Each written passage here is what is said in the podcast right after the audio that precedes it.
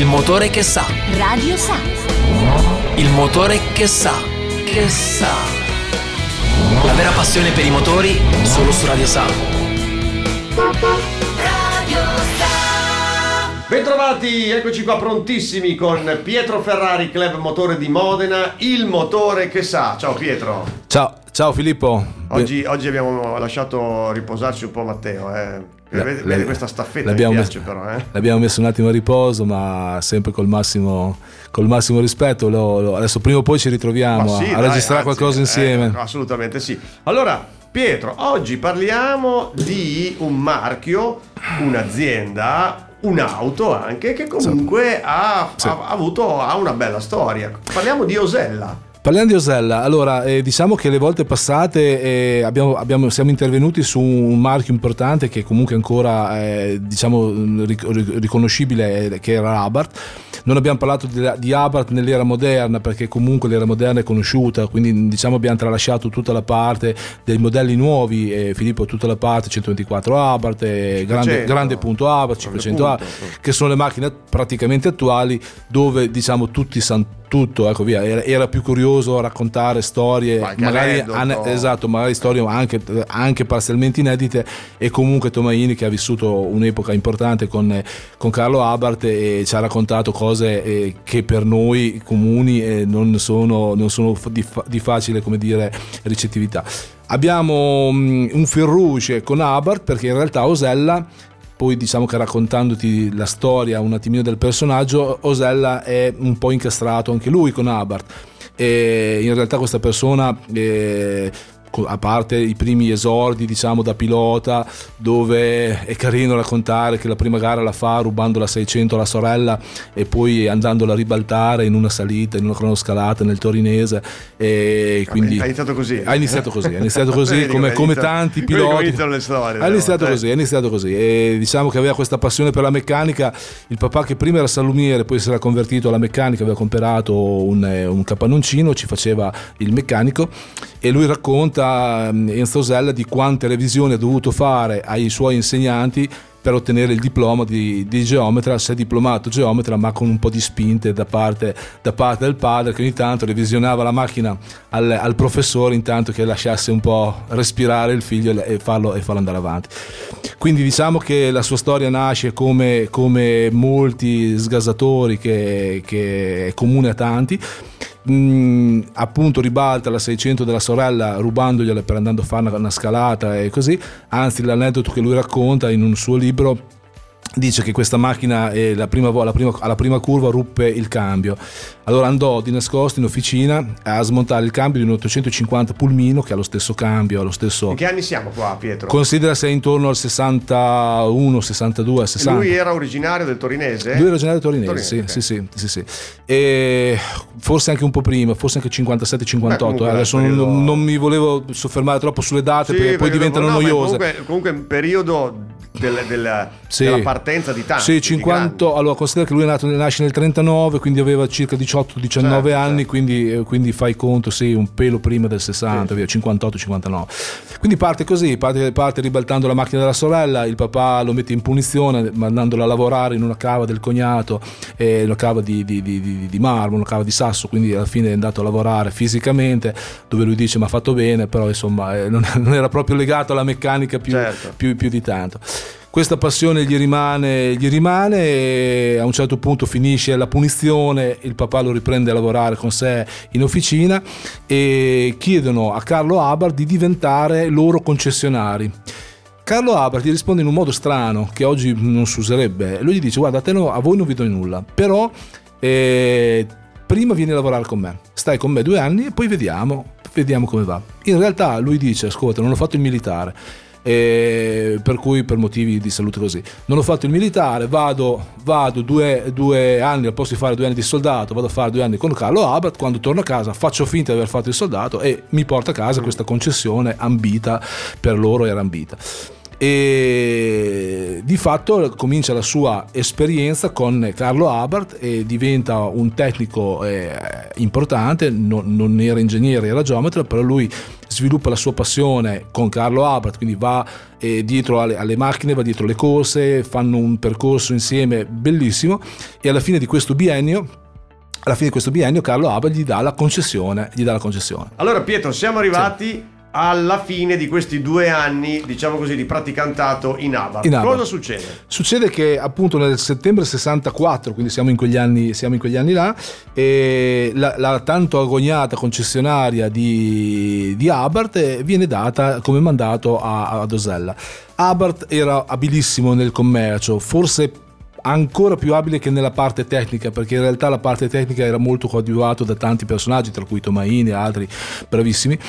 E, ma nel commercio era veramente imbattibile. Lui aveva ehm, capito, Abarth, che in realtà il, c'era un po' di declino in quello che era il suo prodotto di, di punta, che erano le marmitte abbiamo parlato l'altra volta delle certo. famose marmitte Abarth che certo. erano le abartizzazioni che si facevano da noi, da noi nelle nostre macchinette sulla 600, sulla 500 questo prodotto stava declinando cioè stava calando di interesse stava calando di mercato stava diventando un po' un peso per Abarth avendo un concessionario come Osella, dove era stato Osella a chiedere ad Abar di diventarlo, certo. quindi così, lui ne approfitta per dargli un pacchetto di eh, mezzi, automobili, eccetera, e anche un pacchetto di marmitte, quindi un'enormità di marmitte in realtà da, cioè, da vendere. Serie, guarda, ti do anche le marmitte, vedi se riesci a vendere. Ti do, ti do la concessione, ma ti do anche, anche questo qua, che, che, alla fine diventarono un po' un peso, cioè per Carlo Abar erano un peso e, la, e alla lunga diventarono un peso anche per certo. Osella.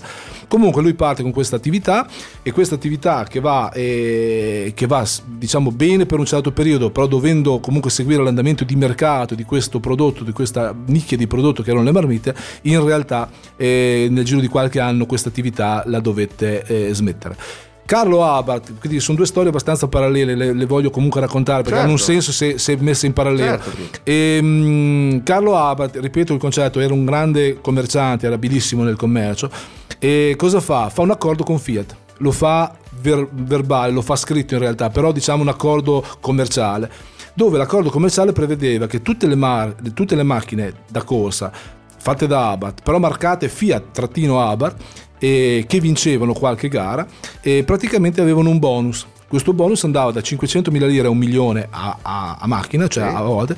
Considera che eh, si è arrivati a 700-800 eh, milioni di lire, eh, anzi forse ho parlato di lire prima, sì, di, sì, ho parlato di lire, lire 500.000 certo. a un milione. Eh, il bonus eh, di un anno è stato oltre i 700 milioni perché le macchine ne facevano talmente tante, le facevano correre talmente in tante parti che eh, Carlo Abbott i suoi proventi, il suo business sostanzialmente era più sul far correre queste macchine con questi marchio Fiat-Abarth e che gli portavano a casa questi bonus. Certo. Quindi di, era diventato, tra virgolette, un eh, patron di questa situazione proprio perché aveva questa, questo accordo con Fiat. Tanto è vero che Fiat si accorge, l'allora, l'allora presidente della, della, della, dell'azienda Valletta si accorge di questa, tra virgolette, anomalia e nel 71 prende il pacchetto intero, compra da Abarth tutto, baracca e burattini, si compra la Abarth intera. Poi cosa succede? Osella allora a questo punto eh, Guarda, deve, deve, praticamente riorganizzarsi. Guarda, Osella, eh, Osella si mette a produrre vari tipi di macchine da corsa,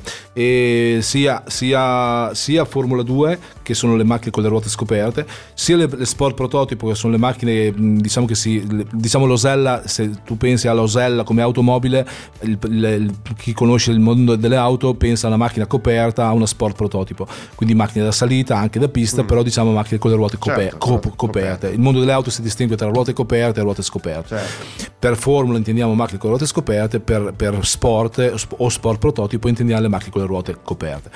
E produce senza dei, dei, successi enormi delle Formula 2 mentre le sport vanno benissimo hanno una loro storia che è, è, sta, va, va, sempre bene cronoscalate e gare in pista eccetera vanno veramente bene sulle Formula eh, la Formula 2 non, non, ebbe moltissimo successo. Però c'è stato un periodo dall'80 al 90 quindi 10 anni dove Osella si mette nella Formula 1 della Formula 1 è un mondo impegnativissimo, impegnativo. ha, fatto, ha, fatto, in dieci anni eh, il miglior mh, risultato del campionato è stato un undicesimo posto, quindi diciamo comunque siamo nella fascia comunque un pochino più, un pochino più lenta delle, delle, monoposte e via, ha ottenuto direi un quarto posto, adesso vado un po' a memoria, il quarto posto al Gran Premio di San Marino nell'82-83, quindi diciamo un quarto posto l'ha portato a casa, però diciamo che in linea di massima eh, era una macchina diciamo per chi aveva, per chi iniziava eh, si approcciava al mondo della Formula 1 e comunque molto impegnativa da riuscire a mantenere come gara. Il picco eh, diciamo a livello ingegneristico è stato eh, proprio grazie al nostro amico ingegnere Antonio Tomaini nell'89 mentre prima erano tutte macchine assemblate, fatte tutte con pezzi raccolti un po' a destra e a sinistra, nell'89 Tomaini gli progetta una macchina ex novo, cioè fa una macchina nuova, completamente nuova, quindi si può chiamare Osella proprio perché viene fatta completamente da Osella col motore Ford Cosworth eh, dell'epoca, siamo nell'89, gomme, gommata Pirelli, e, ehm, ha avuto come risultati alcuni buoni risultati, però non porta- risultati nel senso belle gare, sì. ma non portate a termine perché comunque ha dovuto ritirarsi per problemi vari, eccetera. E tieni conto che nel 90 finisce la storia di Osella e comincia la storia di Fond Metal, che Fond Metal era, era, un, era, un, era uno sponsor, Fond Metal assorbe tutto quello che è di Osella Formula 1 ed è andato avanti qualche anno come Fond Metal e Osella chiude qui il suo capitolo della Formula 1. Bene, Pietro, Osella però... Eh, ci sono stati dei piloti che devono ringraziare chiaramente queste vetture. Chi certo. è che ha avuto... Ma, diciamo, guarda, hai qualche pilota che Guarda, magari ha iniziato sì. con Osella e poi è, Guarda, diciamo, allora, quelli che sicuramente sì, e quelli che hanno avuto più che, che, possiamo in qualche modo ricondurre, che li possiamo conoscere, sì. considera tra, tra, questi nominativi ci sono Eddie Civer, ecco, ci vedi. sono Beppe Gabbiani, Piercarlo Ghinzani, Jean-Pierre Jarrier diciamo che per chi, era, per chi era all'epoca seguiva la Formula 1, parliamo degli anni 81, 82, sì, certo. giù di là, era, era, uno che andava forte. Riccardo Paletti, che Paletti. è stato un ragazzo, un ragazzo sfortunato, è morto, sfortunato, è, morto, è morto, giovanissimo, per cui però la stagione 82 in Formula 1 l'ha fatta con, l'ha fatta con Osella. Ecco, e Nicola Larini, Nicola importantissimo, Larini, beh, grandissimo. Larini è stato un grande Alex Caffi. Caffi. Alex Caffi, diciamo tra i piloti un pochino più riconoscibili sono questi. Poi per, per, non parlare di un certo Bonucci che vinse, eh, vinse fece 85 vittorie nelle auto storiche all'epoca parliamo lì degli anni 70-75, quindi un personaggio all'epoca conosciuto, più di, più di, nicchia se vogliamo, però importante. Un certo Ruttengatter che fece una stagione in Formula 1 nell'85, che però non è diventato mai però, famosissimo. Insomma, poi, poi, gli specialisti delle, delle, cronoscalate, tra cui per me il massimo in assoluto è Mauro Nesti. Mauro Nesti, Nesti. per chi ha seguito un po' le corse, anche così di rimbalzo, è stato otto volte campione europeo ecco, in eh. montagna quindi eh, l'italiano non so quante volte, non si contano le volte che è stato campione, Simone Fagioli che è un po' più recente, e, um, Christian Merli che è un altro, un'altra persona che no, sta, sta, vince, sta, vincendo Pietro, attualmente. Ti chiedo l'ultima cosa prima di chiudere questo blocco, cos'è rimasto ai giorni nostri di Osella? È rimasto qualche vettura storica, qualcuno allora, che ha, rima- che ha allora, recuperato qualche formula, qualche... Allora, considera, considera che chi ha un Osella... Eh, allora, la categoria è sport prototipi, 90% a parte, le, a parte le Formula 1 e a parte qualche Formula 2 che però, sì. ripeto, non ha avuto successo. Ma le Formula 1 ancora qualcuno le conserva e così. E ci sono e sono ancora, ah. ancora macchine, eh, diciamo, non ambitissime, ci sono macchine più ah, importanti, però diciamo hanno, hanno un suo mercato.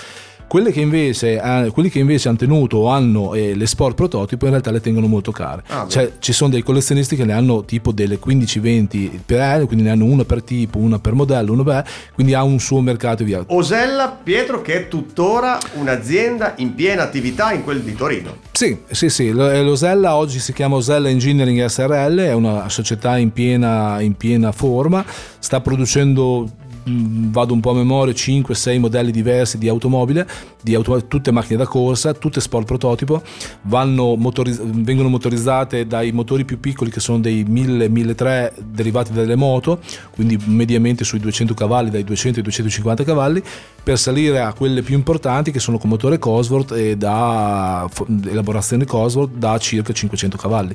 Quindi, eh, ma, insomma, è ma, sì, importanti. importanti. Macchine che hanno ancora il dominio eh, delle, delle, cronoscalate, per cui la loro categoria è, sono ancora macchine vincenti. E non so quanti titoli italiani e europei abbiano vinto e quante gare abbiano vinto, ma praticamente quando guardi le classifiche delle cronoscalate, quelle più importanti, sono tutte le, le prime 6, 7, 8, 10 macchine sono degli Osella. Avranno, avranno indovinato un telaio eccellente sì, per sì, fare sì. questa tipologia di, di gare che presumo devono, devono, andare no. bene per terreni esatto. magari non sempre facili, un po' esatto. sconnessi, esatto. con buche. Certo, è una macchina adatta a quel tipo di, di, di gara lì eh, c'è un mondo intero dietro perché c'è veramente un mondo intero e gli esteri specialmente gli svizzeri e i tedeschi sono accanitissimi in questo, in questo, settore qua però loro non hanno una, una, una macchina concorrenziale cioè quindi devono, sono... se vogliono vincere devono usare un Osella o dei Formula ex Formula 3000 o ex eh, eh Formula GP2 perché comunque le Osella sono veramente le macchine imbattibili del, del, momento e quindi è ancora un'azienda in piena forma. Bene, Pietro, grazie per questo racconto. Adesso sì. noi cambiamo argomento perché parliamo, parliamo un po' di eventi che ci saranno con i, sì. con i vari club, con il Club sì. Motor di Modena, magari anche con credo collaborazioni sì, con Circo della Biella. Assolutamente. Tutto chiaramente poi per aiutare anche le associazioni che ci seguono. Vai, facciamo un pochino il, il, piano, il piano di battaglia degli eventi, dai, chiamiamoli così Pietro. Ok Filippo, guarda, eh, il mese di aprile e maggio sono, sono, stati mesi, saranno mesi, maggio sarà un mese importantissimo, eh, importantissimo, faccio un piccolo riassunto di quello che è successo certo. in aprile. Il 24 di aprile c'è stata una giornata in autodromo, la chiamo, loro la chiamano DDG, sono prove libere che si fanno in autodromo autodromo, dove è l'occasione, Filippo, per poter sfogare la, la passione di chi, ha, eh, di chi, ha, questa passione per i motori, certo. dove si sfoga in pista e non si deve sfogare in strada. Assolutamente, lo diciamo questo, eh, questo dobbiamo soffermarci qua, Pietro, lo, perché... Lo, eh, insomma, non, non dobbiamo assolutamente farci prendere dalla, dalla, foga di fare delle curve magari in montagna, certo. oddio, un'accelerazione su un breve tratto, Guarda. ma proprio una, però non facciamoci prendere la mano Guarda, Filippo, strade lo di- che diventano pericolose. Lo dico tutte le volte, diventerà un tormentone, scusami per questo e gli ascoltatori mi scuseranno, però no, la, il corri in pista e non in strada eh, deve essere percepito come una eh, esigenza primaria e chi ha passione per i motori e ha voglia di sfogarsi, ci sono le occasioni, l'autodromo ce le dà e almeno una volta al mese questa possibilità più o meno mh, mm, quasi, quasi, quasi tutti i mesi c'è la possibilità di fare, di fare una giornata in pista, ci sfoghiamo lì e ci accorgiamo che se andiamo in pista intanto ci sfoghiamo per cui per strada non ti viene voglia di fare, eh, di far nulla perché tanto non ha hai nessun dato, senso, hai già, hai già dato. Secondariamente ti accorgi Filippo che quando sei in pista e vai forte, e solo lì lo puoi fare naturalmente, ti accorgi che non puoi fare altro, certo. cioè nel senso che non puoi eh, aver bevuto, non puoi esserti drogato, non puoi aver preso medicinali che ti vanno a inibire l'attenzione, non puoi fumare, non puoi guardare il telefonino, quindi queste cose qua che non si possono fare se vai forte non andrebbero fatte obiettivamente, non vanno fatte neanche per strada, perché comunque l'attenzione alla guida, se in pista è perché vai forte, per strada normale perché tu ti trovi in mezzo a, a, ad altra gente, gente che non sempre è attenta, per cui hai chi mette fuori la freccia a destra e poi va a sinistra, metti, trovi le cane, il gatto e mille imprevisti che ti possono, eh, la distrazione che puoi avere tu, la distrazione che può avere un altro, quindi bisogna essere veramente, quindi alcune, alcuni accorgimenti vanno adottati, non si, può, eh, non si può rischiare la propria vita e quella degli altri per delle banalità così, quindi corri in pista e non in strada è fondamentale. Andiamo con gli, con gli, eventi di maggio. Maggio, maggio è un mese pienissimo, Filippo, bene, pienissimo bene. nel senso che mh, mm, considera che l'8 di maggio è la mh, mm, celebrazione del 40 anni, eh, la ricorrenza dei 40 anni della morte di Gilles Villeneuve. Oh. Gilles Villeneuve per noi modenesi, maranellesi e quant'altro, e ferraristi in generale, è, è, un pilota mitico, è entrato nella storia, è entrato nel mito proprio per le sue gesta, per le sue imprese, per come le ha fatte. E diciamo che da qui nascono vari, vari eventi per cui diciamo ci saranno delle, delle mostre, eh, una non altro l'importante, una non altro importante nella, nella, nella, nel museo del, di Giacobazzi una, un evento a Modena che ancora non è stato ben definito, preciso, preciso, non, non si sa ancora, e per chiudere eh, tutta la serie di eventi che hanno a che fare con Gilles, con la Notte Rossa che si fa a Maranello quest'anno in via eccezionale per due giorni. E quindi diciamo tutte queste celebrazioni che verranno di volta in volta pubblicate, eh, non le sto a dare in anticipo perché poi si perde la traccia di quello che si dice, è meglio, è meglio farlo day by day ma in realtà comportano praticamente una, una, quarantina di giorni dove si parlerà quasi solo di Gilles perché comunque diciamo, va celebrata questa, questa, ricorrenza ed è anche un, obiettivamente un mito che va comunque tenuto, tenuto vivo. Quindi dalla, dalla, da una, da una mh, presentazione che si farà in auditorium, un docufilm che viene presentato in auditorium a Maranello, alla mostra appunto di Nonantola, alla mostra di Modena che adesso deve essere definita bene preciso, preciso dove si farà, alla Notte Rossa di, eh, dove Notte Rossa avremo anche noi il nostro piccolo contributo come club perché porteremo eh, le famose, ormai diventate famose, macchine da cinema. Tu eh, Filippo sei, sei, uno dei, sei uno dei, dei, sarò, dei, dei, dei, felici proprietari di macchine da cinema, quindi faremo questa cosa qua in un angolino di una piazza dove, dove ci saremo anche noi con queste bellissime automobili. Pietro, allora per oggi è tutto. Ricordiamo che il Club Motor di Modena, Cibo della Biella aiutano sempre le associazioni, aiutami a ricordarle, Equilandia, Team Equil- Enjoy, Lilt, la Lilt, la Lilt e dico sempre casa di Fausta che in realtà si chiama Aseop, Aseop, e, Aseop, e poi esatto. naturalmente l'Ara dei Piloti, esatto. la, la, la, casa di Don Sergio Mantovani, che esatto. insomma sono sempre esatto. quelle cose per tenere vita il nostro caro Don dei, dei piloti, il nostro carissimo Don Sergio. Pietro, allora noi ci risentiremo nel nelle prossime puntate, sempre il venerdì dedicato ai motori. Grazie mille e grazie, buon weekend. Grazie a te, arrivederci.